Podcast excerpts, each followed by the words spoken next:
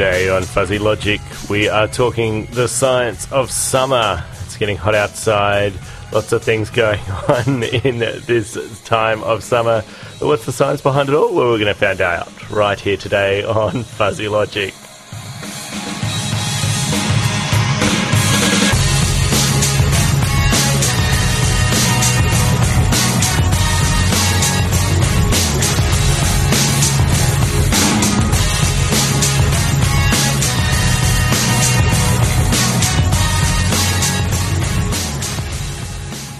Morning, Canberra, and welcome to Fuzzy Logic, your science on a Sunday.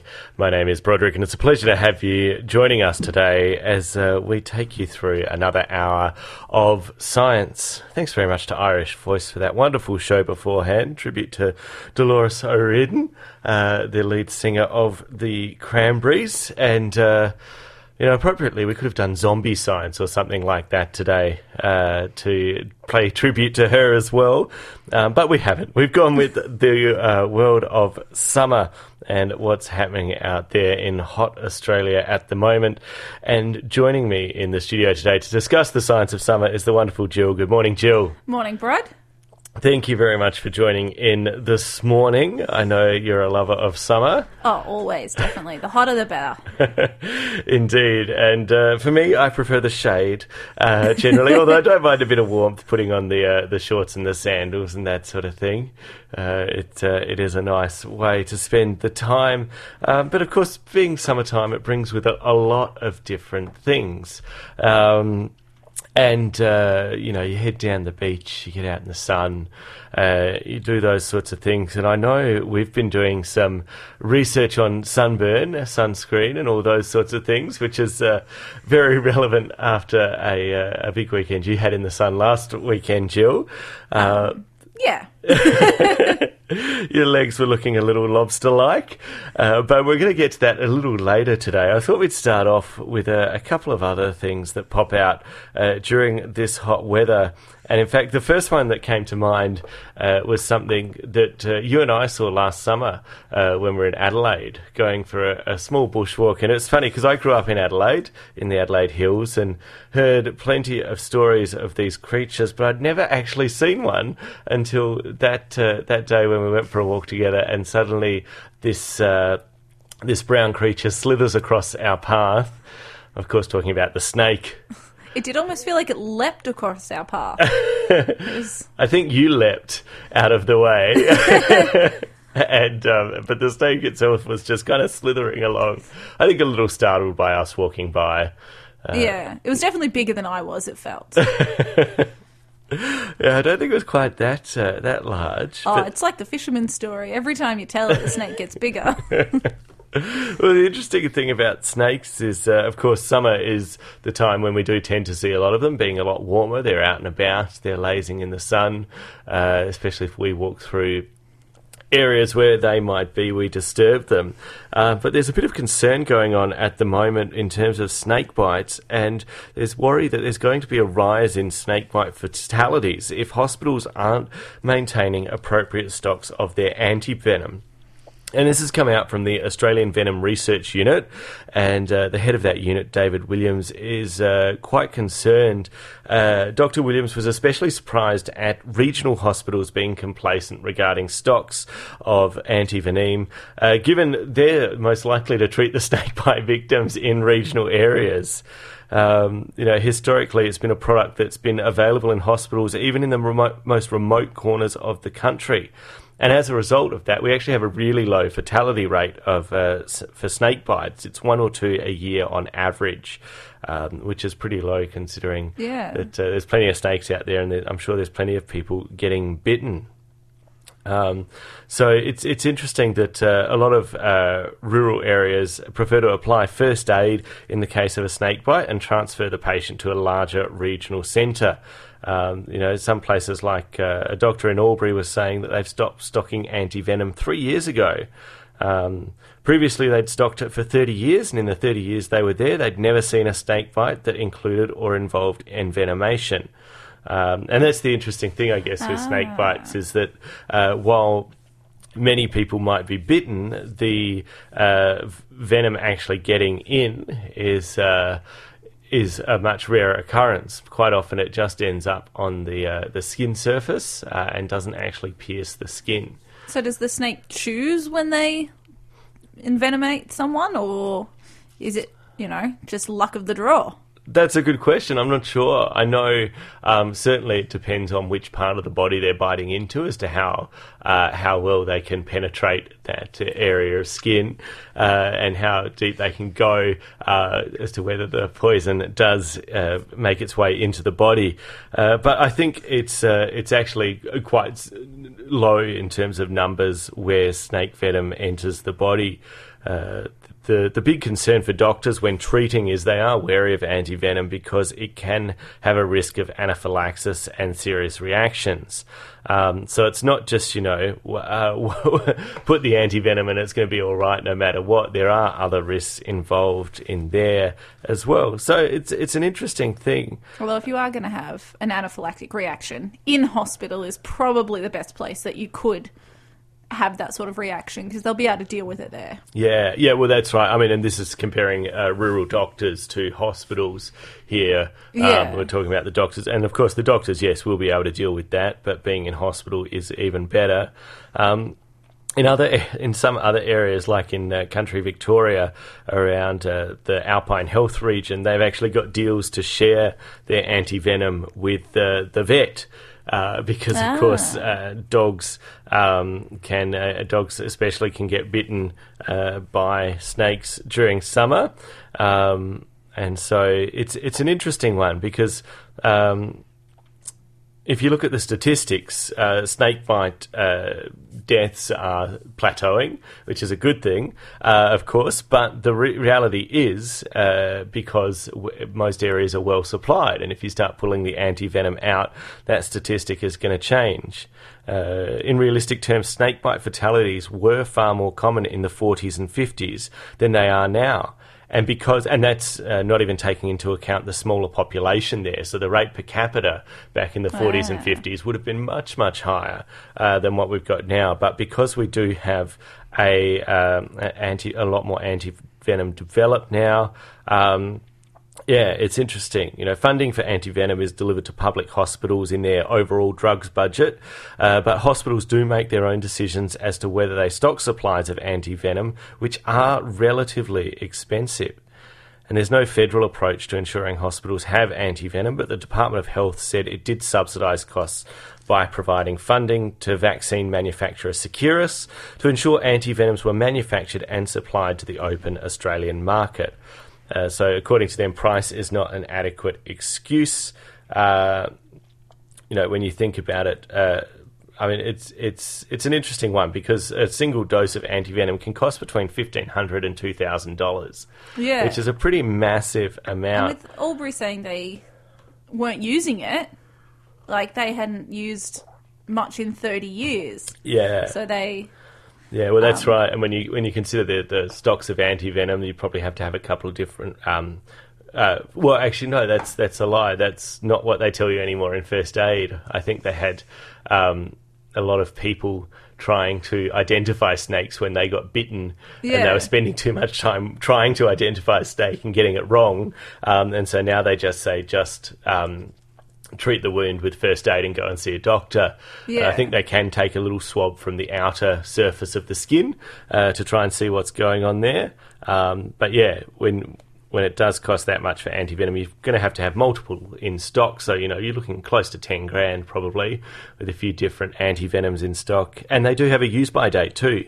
They're a biological product, so they do have a use Yeah. by date of about three years, um, which means. It's it's probably you know ten grand that just gets chucked out every three years. so yeah, it's sort of, they've got to weigh up what's worthwhile. But then I wonder if the change in fatality is not all due to the anti venom, but also the wider spread and better training first aid. Like a lot more people are trained in first aid these days than possibly in the 50s, 60s. It's a lot quicker to get to a hospital back than back in, like, you know, there's more cars. So there's a lot of factors that could be altering that fatality rate rather than just the That's true. Anti-venom. That's true. There is a lot happening out there. Uh, it would be interesting. I don't have the stats, unfortunately. Yeah. Um, of uh, of snake bites uh, versus uh, snakes, and and you know comparing Yeah, the fatalities the to that. to the- Um, but that would be an interesting one. Um, but yeah, you know, it's it's it's one of those things. I think we start to treat something too well, and uh, then we get lax about it. It's almost, you know, you're almost getting into the anti-vax style debate Yeah. here, where people aren't seeing the consequences of the things they're being vaccinated for. But all it takes is a few outbreaks, and suddenly, you know, measles is back again, and all that sort of thing. Um, And the dogs is an interesting one, how you said they were sharing the anti venom with the vet, because I know that often vets won't use anti venom because it's quite expensive. Um, so it's too, you know, most people don't want to pay that for a dog, which, you know, I would, but each to their own. And so they don't often have it. But I know CSIRO has actually developed a, um, an antivenom for that is for dogs that is cheaper. So it's um, slightly different in the way that it works, and it's possibly not as potent as the human one. I'm not sure on all the details, but I know they have looked at doing one specific for dogs that is a lot cheaper, so it is more wi- able to be more widely available. Because dogs are probably one of the biggest risks. Because when we see a snake, we back off. Dogs will often see a snake and jump right in. yeah. So Yeah, that's right. Uh, it's quite interesting. Uh, that's that's a really interesting innovation, though, right there to see a cheaper version. I wonder if it'll eventually flow down to humans, where we can make a, a cheaper version of this antivenom. yeah, See how we go. yeah. All right. Well, look, uh, that uh, that's one part of summer is the the snakes out and about. Um, and I was trying to um, after your sunburn, which we'll get to after the song. I was trying to think, well, what what have I done this summer that's a bit different uh, that I've probably started because of summer? And I thought, well, I've gone running this summer. That was that was a bit of a New Year's resolution. A bit of I should take advantage of it while it's warm and get out there and start running. and then you worry about it being too warm. Well, that's right. You have to you have to get up early before it gets too hot. Um, but uh, one of the interesting things about running that's come out just recently is uh, the security breach uh, from these running tracking apps. Ah, Especially, I did uh, hear about that. Yeah, so Strava, which is one of the biggest fitness tracking apps, has ended up releasing their heat maps of um, where people run. Um, so currently, uh, Strava collects data from phones and fitness trackers such as Fitbit, um, and this app allows people to share their routine with friends and followers. Which is, you know, I think that's slightly weird in the first place that you're sharing where you're going for a run and all that sort of thing. You know, uh, who knows uh, who's going to catch up with you? But I guess if it's, you know, select friends and people, then it's okay. Um, but what they've done is they've aggregated this data into a heat map, so there's no personal details on there, um, but it is showing uh, on maps where people run. And so the, the more people running there, the brighter the spots appear on this heat map. They've collected data between 2015 and 2017. And uh, what they found was that. Uh, and in fact, this was found by a 20 year old Australian university student, Nathan Ruser, who noticed the map showed the locations and running routines at places such as uh, military bases in the Middle East and other conflict zones. yeah. He said he was looking at it, so he was listening to the hottest 100, and then he is actually in international security and relations or something, studying that. And he was then just sort of looking at it casually and was like, "Hey, why don't I look here?" Yeah, well, he's been following the situation in Syria since 2014 Yeah. as part of his yeah international security interests, and so um, decided to take a look over there. And uh, yeah, it was lit up like a Christmas tree. Was what he said. Um, it's it's quite amazing uh, to see, and it's interesting because in uh, countries like uh, Australia, for example, we're pretty highly populated. In fact, if you look at the uh, the map of Australia, I had it a minute ago. Here we are. Um, uh, you can you can kind of see where most of our population is. If you look out at Australia as a whole, um, there's a lot of bright lights all along uh, the east coast, um, with with uh, big, uh, brighter areas around the, the capital cities of Brisbane, Sydney, Melbourne. Um, it looks like, uh, and, it- and it spreads out through most of Victoria and a lot of country New South Wales. There's some bright spots in Adelaide and Perth too. and then there's some um, some little dots that come up in uh, Alice Springs and Darwin. I can see one in Broome, and I reckon there's one in Mount Isa too that, that you can see from the distant map. So there are, you know, you can kind of see where our population is because you're looking at that broader scale. Um, but then when you do zoom down into areas where there's not mu- not many people, um, what it tells you is it doesn't just give you a big bright blur, but it actually shows you the specific paths that people are taking, um, which is, is really quite worrying um, because you can establish a couple of things from this. So you can see the buildings which are most used on there, uh, you can see the jogging routes of soldiers, and you can also establish a pattern for the base. Um, so if uh, if you can see uh, bright areas and less bright areas, then you know that many people run through that area or make their way through that area um, versus the, the less bright areas. Um, yeah, when uh, Nathan Ruser was looking at it online, he saw the main supply highway for US forces in Syria, where their supplies go in and out, and uh, and he remembers thinking, uh, expletive, that's not good. Uh, so you know, it's it's certainly not a good thing. You're finding patrol routes, you're finding isolated bases as well. Um, other analysts since Nathan's discovery have scanned the map too, and they've found missile sites and patrol routes around the world. Um, it's it's really a security nightmare. Um, you know, a hacking group or a non-state group, terrorists could easily target that data.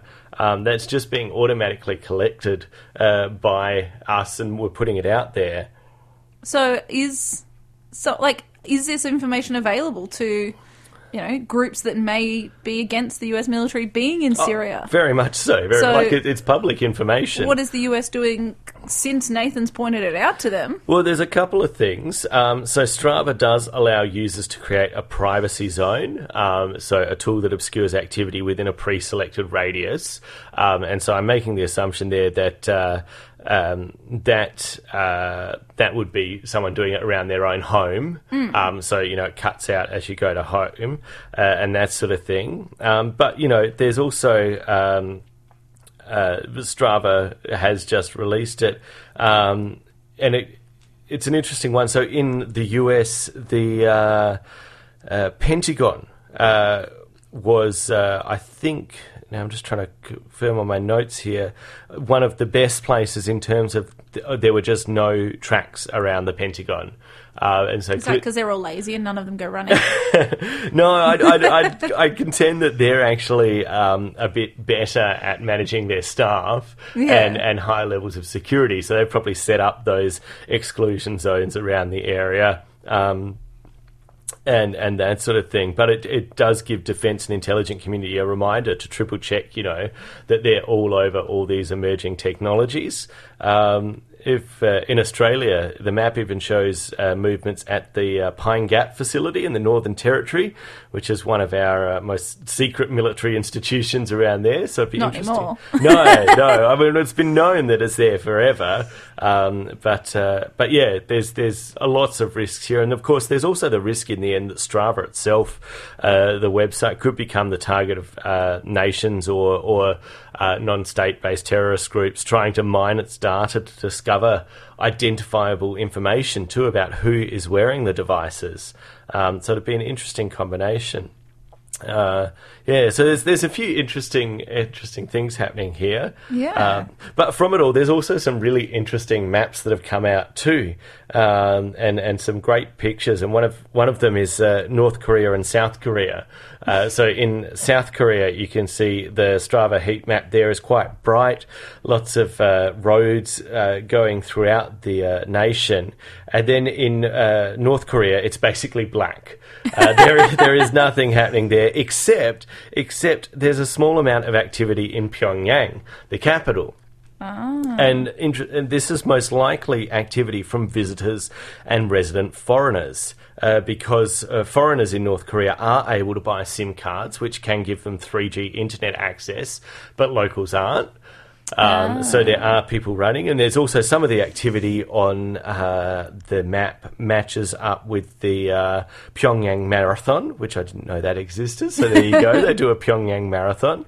Um, another interesting site where there has been some people tracked is in Chernobyl in the Ukraine. Oh. Um, so there's some activity around the 1986 Chernobyl nuclear disaster site, um, just tracking around the edges and the paths there. Are they too close or? Uh, oh, well, they're in the site. It is in the exclusion zone there. Um, but tourists are slowly getting into the area a little bit more, um, d- despite the health risks there. Um, there's tracks towards Mount Everest too. Um, and that's a really interesting one because there's a bright track coming from base camp, um, and either and there's the two approaches to the mountain, and then they just kind of slowly fizzle out as you get higher and higher up the mountain towards the peak, um, because of course less and less people um, make it to the summit. Uh, Very Yeah. few people reach the top, um, and so there's just a very tiny speck of activity um, on the map at the top. Um, and back home in Australia, we do have a, a wonderful uh, tracking around Uluru. Um, and there's there's a couple of uh, big hotspots, uh, which are a couple of the areas where people do visit around the rock, um, and there's some great dreaming around there that they talk about. Um, and there is a wonderful track around the outside of the rock, and then there still is, unfortunately, Yeah, a small path of people climbing people. up. Yeah, that's right. I mean, it gives me some heart to see that uh, the track around the outside is much brighter than the track that's going up the rock. Um, but the fact there still is that track going up the rock there is a bit uh, disappointing for sure.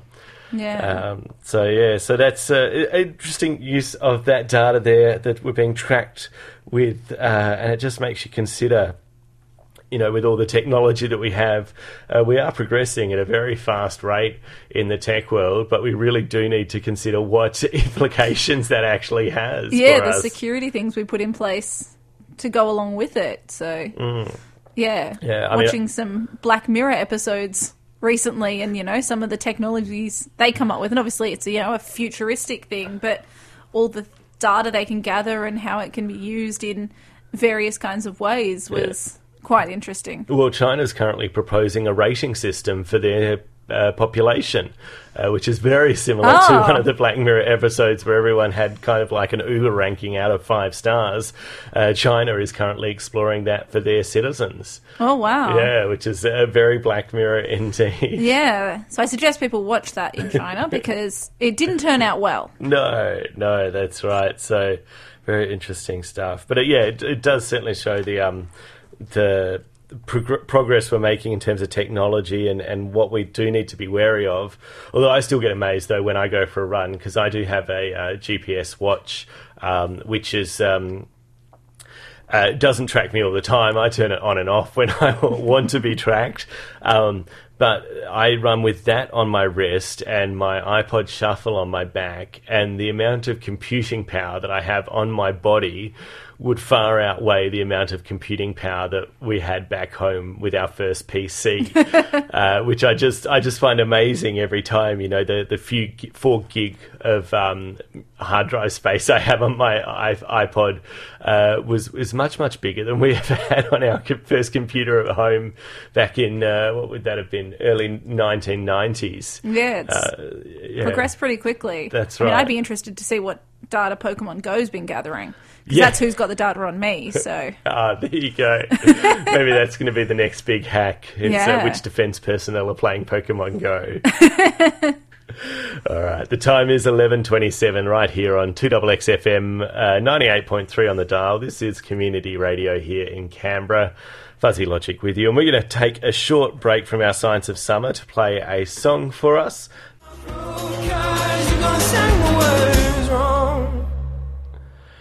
Vance, Vance Joy, Vance Joy. Oh gosh, I got to get that right. Vance Joy with uh, Riptide. There, you're listening to an Adelaidean struggling to pronounce things right here on Fuzzy Logic, ninety-eight point three FM, two double X Community Radio. And today on Fuzzy, Broderick and Jill in the studio, and we are talking about summer-based science. That's right, the science of summer. Uh, we've started off by talking about the snakes that make their way out, and then we talked about going for that summer summer jog and getting into that. But now we're going to move into something else. Well, actually, I, I'm going to change my mind slightly. I promised you that we were going to talk about sunburn with Jill, and I promise you we will get to that because I'm curious about the science of sunburn because I've got burnt enough times too that I, I kind of want to know what's going on. Uh, but that song that I just played by Vance Joy, Riptide, was of course the number one in the hottest 100 a couple of years ago. Uh, I'm just trying to look up which year, and I can't see it immediately on my seat. 20, Sorry, I what think was it that? was uh, 2014, 20 2015. Yeah, somewhere around then. Somewhere around then. It was it was when he was just breaking out, and it's a wonderful song. Um, and uh, unlike the winner of this year's Triple J Hottest 100, Kendrick Lamar with his horrible rapping. Uh, thing. I'm not an Oh, old an man, I swear. Yeah, uh, I think there are a bit, few people who are disappointed with that. But you, you found this interesting story, Jill, that someone had actually uh, predicted who was going to be number one. In fact, had predicted that Kendrick Lamar was going to win uh, before it had even been announced. Yeah, so there's um, a lot of people that have been working to predict the hottest 100.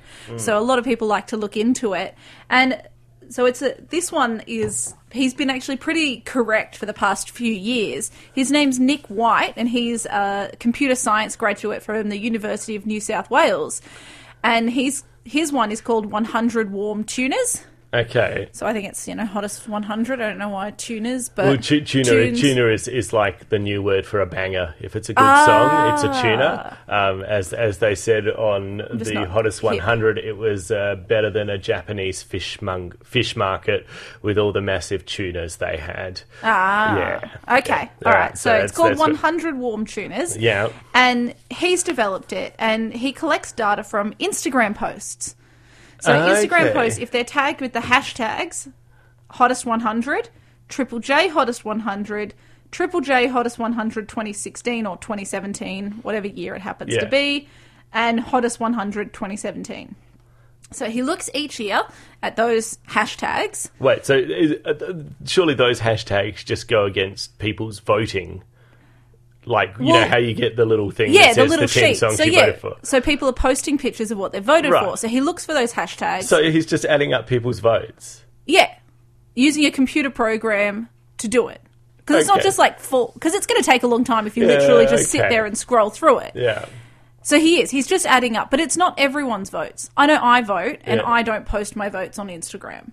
And there would be a lot of other people that don't. Mm. That's so true. I think he said he gets about two percent of the voting population because Right. it was about two million people that voted this year.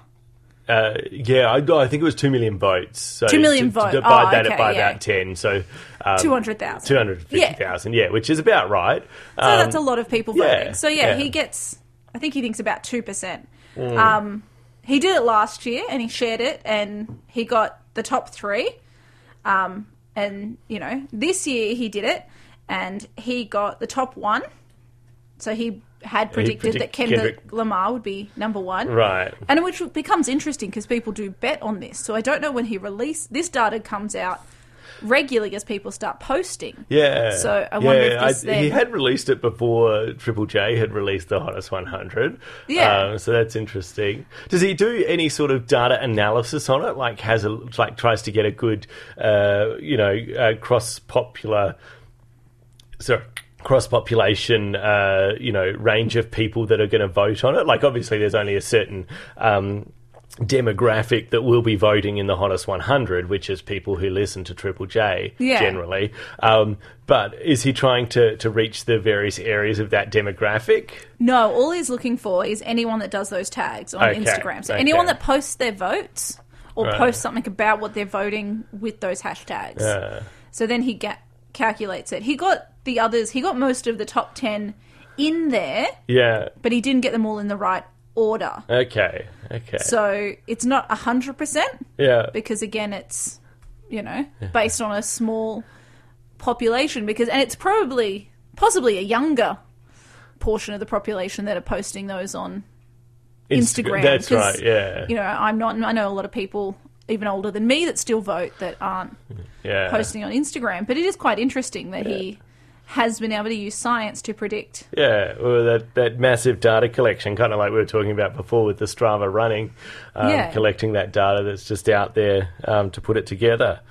Um, well, there's an interest, another interesting uh, collection of data that's been happening this summer, um, which was at the Australian Open uh, tennis tournament, and uh, a group called the Game Insight Group, which is a collaboration between Tennis Australia and Victoria University, came up with a range of statistics that drilled down into a player's performance to kind of represent what goes on on court and try and find out what the score doesn't show um, and how they can use that to predict the winners.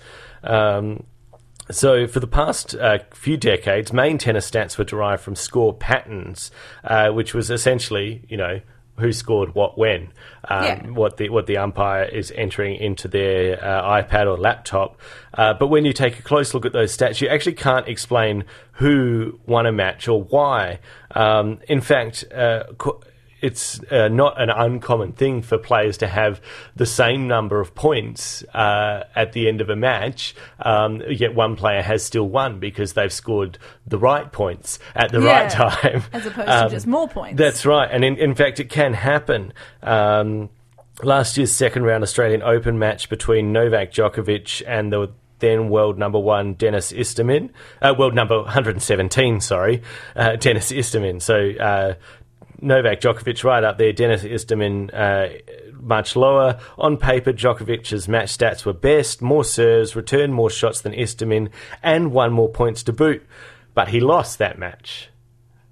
So why did he lose? Well, it's it's um, it's something they're trying to look at now, and uh, to do it, they're actually looking at various uh, amounts of data. But one of the data sources that they do have access to is the Hawkeye system.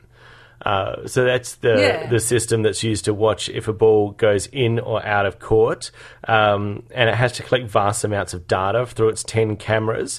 And what they end up with is a wealth of data on every shot played throughout a match that you can then start to explore from a range of statistical perspectives. Uh, so unlike the hottest 100, these guys are doing some stats on this. Um, and so one of the stats they were showing around the Australian Open was win prediction. And as, as it, you might guess, it predicts the percentage chance that a given player will end up winning the match. Um, and so a big part of predicting a winner is their ranking, um, but the uh, rankings uh, can be a bit off at times. Um, so no matter so yeah, so the rankings are tallied from tournament results, uh, no matter what your opponent's ranking is. Uh, so beating the number three in the world will be worth more points than beating the number two hundred. Um, so there's a range of different things they talk about in those rankings um, there. So that kind of plays into the win index there. But then there's things like the clutch index. Uh, so that's sort of those big points. Um, that commentators talk about. You know, this is a big point to win. Um, and current statistics really don't illustrate if a player rises to the challenge at those critical moments or they do the opposite, they choke. And uh, that's where the clutch is, the, the ability to perform under pressure. Um, and so they've applied this to tennis. Um, and so in tennis, uh, clutch mathematically considers every point in the match. Uh, match point is the most important point in the match, so it has the highest weighting. Then every other point has relative weights off that. So obviously, if you're going to win the set, it's worth much more than if it's the first first uh, serve in, in a in a game, Yeah. um, and that sort of thing. So and you know 30-40 in the first game of the match is going to have a different weighting to 30-40 in the third set uh, when it's five all and both players have won a set each so from that you can actually generate an index of a player's clutch ability and how many of those particularly important points do they win versus how many do they lose.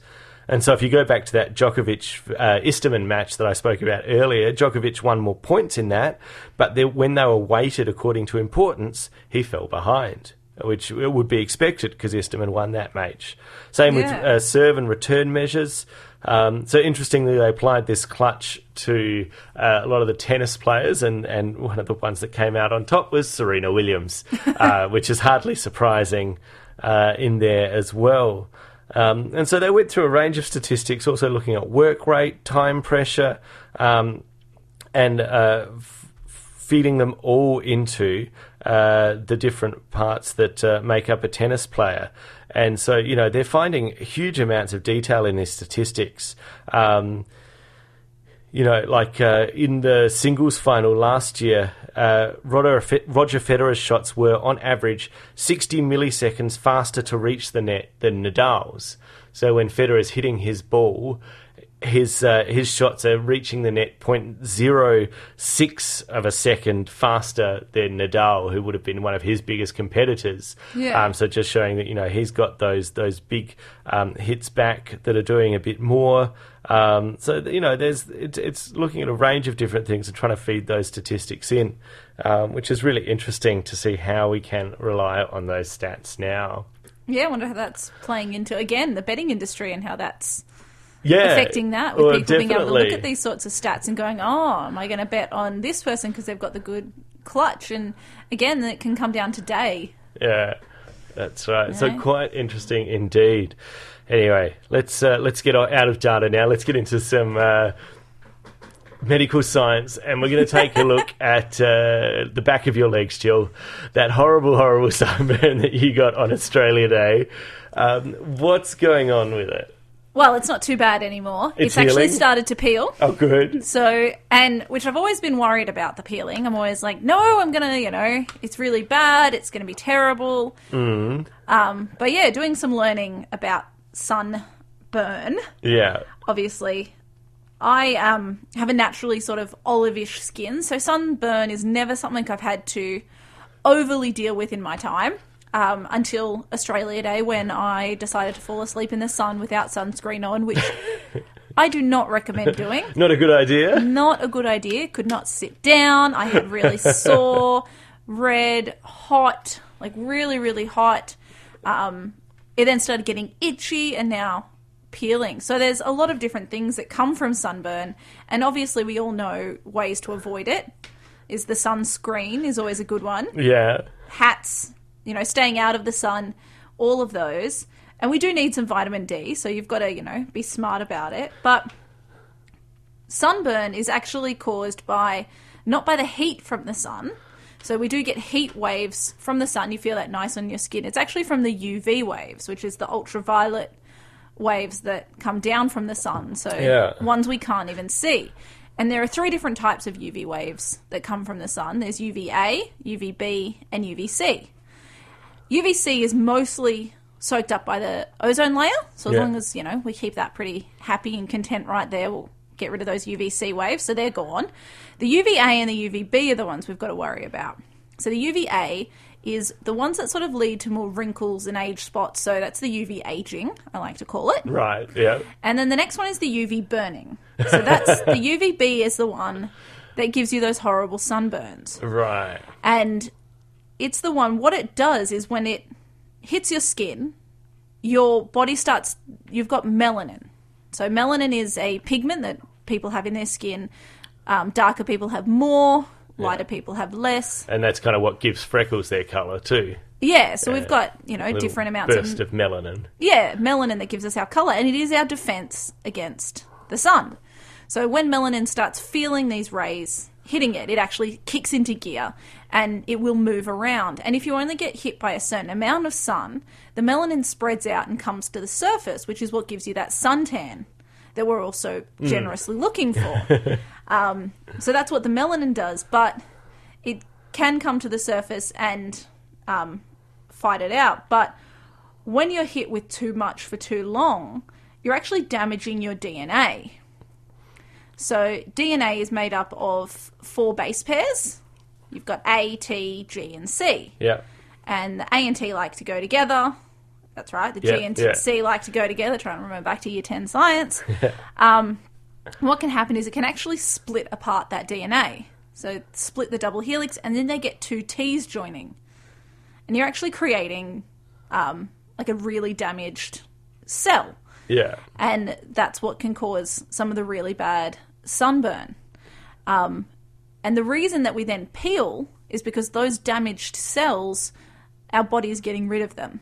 Right.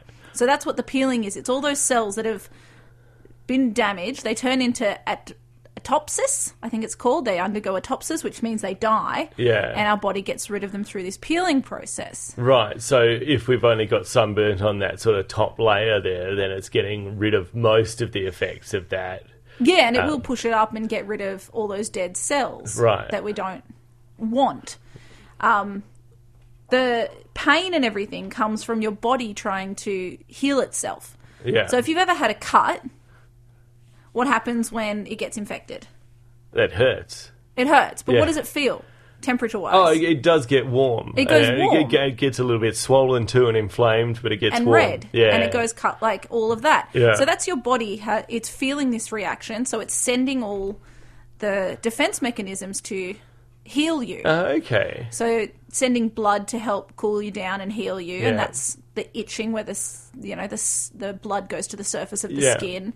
Um, that's what the red comes from. That's all the blood that's being sent there to help heal the body.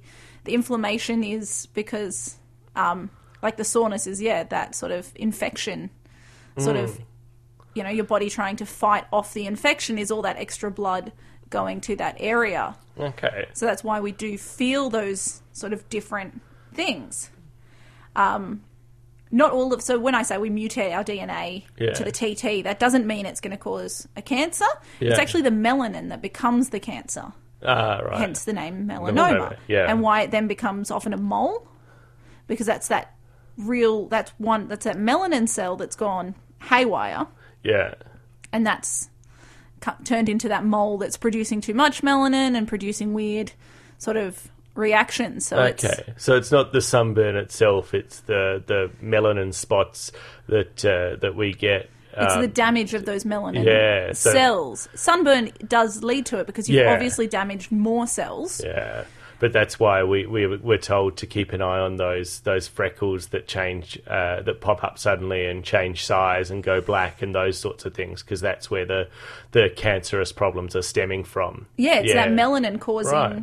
issues. So, um, yeah, so it's actually the reason it takes a while for sunburn to s- set in is because you've got that exposure and it takes the body that long to start realizing that you've got that issue Mm. and sending. So your body's damaged straight away, Yeah, but it takes that time for it to send all the the stuff, all the blood and all of that to help heal, and that's why it feels hot, not because you've had the heat. So it's very different to a heat burn. yeah.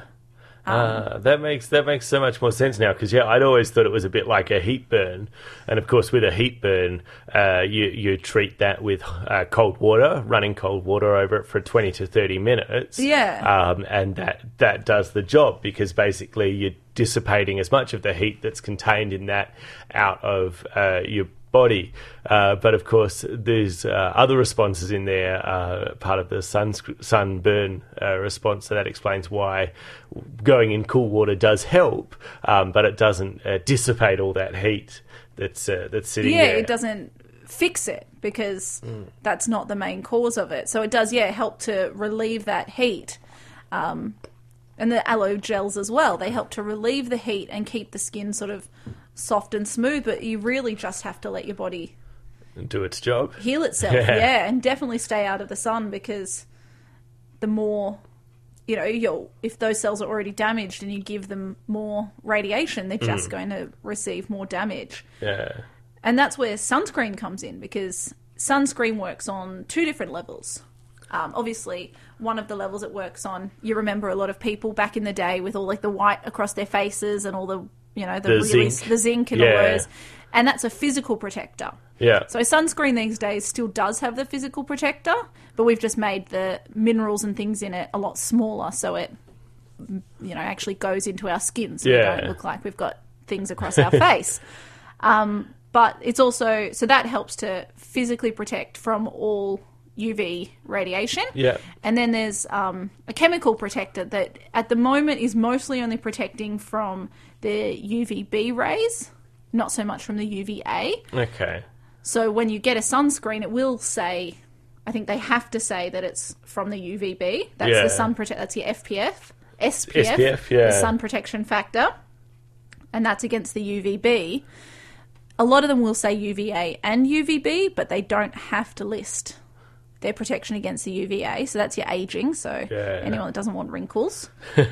and the SPF factor, which I didn't actually know what it really meant, Yeah. is how much longer it will protect you for. So if you have an SPF 15, it will protect you for 15 times longer than not having it.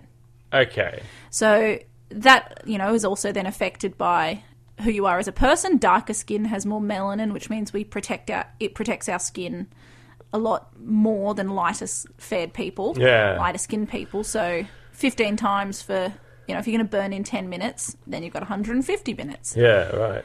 Um, SPF 50 obviously Yeah. protects for a lot longer than that.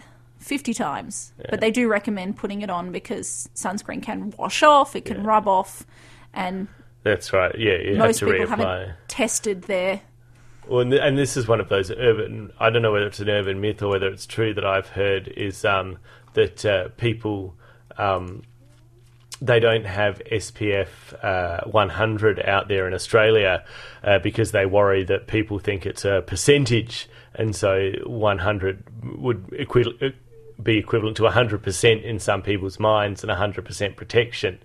But of course, no sunscreen is 100% protection. It's uh, it's just increasing the uh, the the chances of blocking all those rays uh, when you do put it on regularly. And again, yeah, it's not blocking everything. Yeah, There yeah. will still be bits that get through, and Yeah, well, a study that's come out of uh, Brisbane recently, the Queensland Institute of Medical Research, uh, has found that uh, the incidences of uh, melanoma in young people are decreasing, Oh, um, which good. is really good.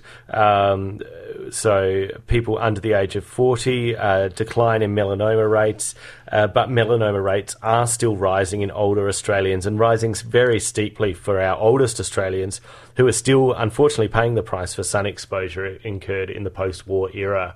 Um, so, even if they are being good now, um, their, their sun exposure from many years ago is, is coming back to haunt them.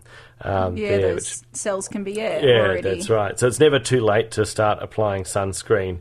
Um, even in your older age, it can still have benefits for you. Um, and in fact, this study also had a look and, and determined that if sun, Australians use sunscreen regularly, the incidence of melanoma could reduce by about a third by 2031, which is about 28,000 fewer people being diagnosed with melanoma. Um, Yeah. Unfortunately, you know, it's it's probably not going to happen like that. In a more realistic scenario, uh, would see the population increasing sunscreen use by about five percent each year, and that would reduce our melanomas by about ten percent each year. And uh, you know, you may think that increasing sunscreen use would have a be a higher figure, but uh, the researchers there have said that sunscreen isn't hundred percent effective. No sunscreen is. Um, so we still have to uh, maintain other ways in the uh, slip, slop, slap, wrap. Uh, and I think there's another one now as well. Uh, I can't remember, but yeah, we have to do all the di- different bits and pieces to uh, look after ourselves in the sun. Yeah. Although then, you know, don't worry about the decreasing amounts of vitamin D and things like that. So Yeah, yeah, that's right. So, you know, you, you still have to be careful uh, no matter what way you're looking at it there. Um, so, yeah, so that's uh, staying safe in the sun, um, of course, especially when you're down the beach and that sort of stuff, in and out of the water. That sunscreen is going to wash off. Um, but uh, being down the beach is certainly a big part of summer as well Yeah. And seeing the creatures down there, and uh, as well as getting sunburnt over Australia Day. I know you had some fantastic snorkels. Yes. Uh, and saw some beautiful creatures in the oceans. yes, What sort of stuff did you spot? I spotted a couple of seahorses, oh, a fiddler ray, many, many, many, many, many octopus, octopuses. Yeah, So it was a wonderful and lots of different fish. yeah. Luckily, didn't see any of the other nasties that you can get in summer. oh, like the sharks and that sort of No, thing. the blue bottles. Ah, well, they don't really come down uh, this part of the world very often, do they? Blue bottles? Yeah. Yeah, blue bottles are, you know, prevalent. They're mostly a southern species. Ah. It's and they're painful, but the ones you've really got to watch out for are the northern ones, the box jellyfish and the irukandji. Yeah. So they're the really dangerous ones, but the blue bottles are the the ones that you see washed up on the beach that people like to go and pop. And, Ah, yes, yes. Well, one of the other dangerous creatures in the ocean, not so much for humans, uh, but for the ocean creatures, are the uh, crown of thorns starfish. Uh, which are just like a massive pest. Uh, do they? I know uh, th- this story actually comes to us from the Great Barrier Reef, but are they a pest down south as well? No, because they are coral feeders, and they're Right. actually a native species. Oh, okay. Yeah, it's not that they're Oh, so they're not an invasive species at all. no, they've just become a pest. Ah, right. So there are a lot of native species that can become pests given the right conditions. That's really interesting because, um, yeah, I'd always made the assumption that they were an introduced species um, in the in the Great Barrier Reef, and that's why they were going so crazy there. No, uh, but, no, it's- just the conditions, and, and they're just getting more and more. Uh, so, and we want to maintain the reef as it is. It's often a lot that they've gone crazy because we've taken away their predators. ah, yeah. um, because we fish and take. Um, one of their predators is the giant triton, sa- uh, sea snail, and they've got a very, very, very beautiful shell. Ah, so a I lot of people are out collecting, taking shells, and as we do these practices more, we are going to see changes in, you know, in populations of different animals. Yeah. Uh, Well, there are volunteers up on uh, in the, the southern area of the Great Barrier Reef, so uh, off the coast of uh, Gladstone, uh, there who were um, putting in a control over the crown of thorns starfish over the southern Great Barrier Reef, and in fact, in just seven days, they managed to kill forty-seven thousand crown of thorns starfish. Were they just collecting them and killing them, or No, they were actually uh, injecting them as they went through. Um, so uh, they were doing uh, operating in groups of twelve, each group doing three dives a day, with each dive lasting up to an hour. Uh, and on these dives, starfish were injected in the shoulder with bile salts um, to to kill them. Now, where's the shoulder of a starfish? I would say it's probably between some. It's between the arm and the central disc. I would Yeah. think that would be the shoulder. Yeah, so it would have a few shoulders around each of its arms. Yeah, I'm not sure if they have to put it in one or many shoulders. Yeah, it's an interesting uh, thing. So they were doing it. So they were injecting the crown of thorns in the water, um, but as they had that uh, huge number that they were injecting, uh, they die as they inject them. But then they let go of what they're holding on to, and so they end up like tumbleweeds in the water, um, just sort of dead, dead crown of thorns floating about. So the divers had to be really careful when they were down there. that They didn't put their hand down on the dead ones in the Yeah. swell um, and that sort of thing. Uh, so they did a lot of training on board, uh, then got stuck into it. Um, I know they are looking at developing an underwater robotic vehicle that can actually travel around and inject the starfish without the need for the people. yeah, that would be a much better way to do it. I mean, it's a fantastic effort by this crew, but Yeah. yeah, that's uh, So I think it's Queensland University is actually working on a remotely, like just one that can operate on its own, but they're trying to make sure they can get it to only do the crown of thorns. yeah. So detect that one specifically, not other types of sea stars, and also inject it in the right spot. So there's sort of you know some robotics work on that sort of thing on detecting the right Yeah. type of thing. So that should be quite a good you know move forward for the crown of thorns. Yeah, uh, very Well, interesting. bad move for the crown of thorns, but good for the Great Barrier Reef. Indeed, indeed. Some great research coming out there. And I hope you listeners have enjoyed our uh, summer science stories this uh, fine summer's day on uh, the 4th of February, right here on Fuzzy Logic. Thanks for joining me in the studio, Jill. No worries. Thanks for having me. And uh, if you enjoyed today's episode, you can find our podcast. Just search for Fuzzy Logic in the iTunes Store or Fuzzy Logic on 2xx.podbean.com. My name is Broderick, and thanks for tuning in for your science on a Sunday.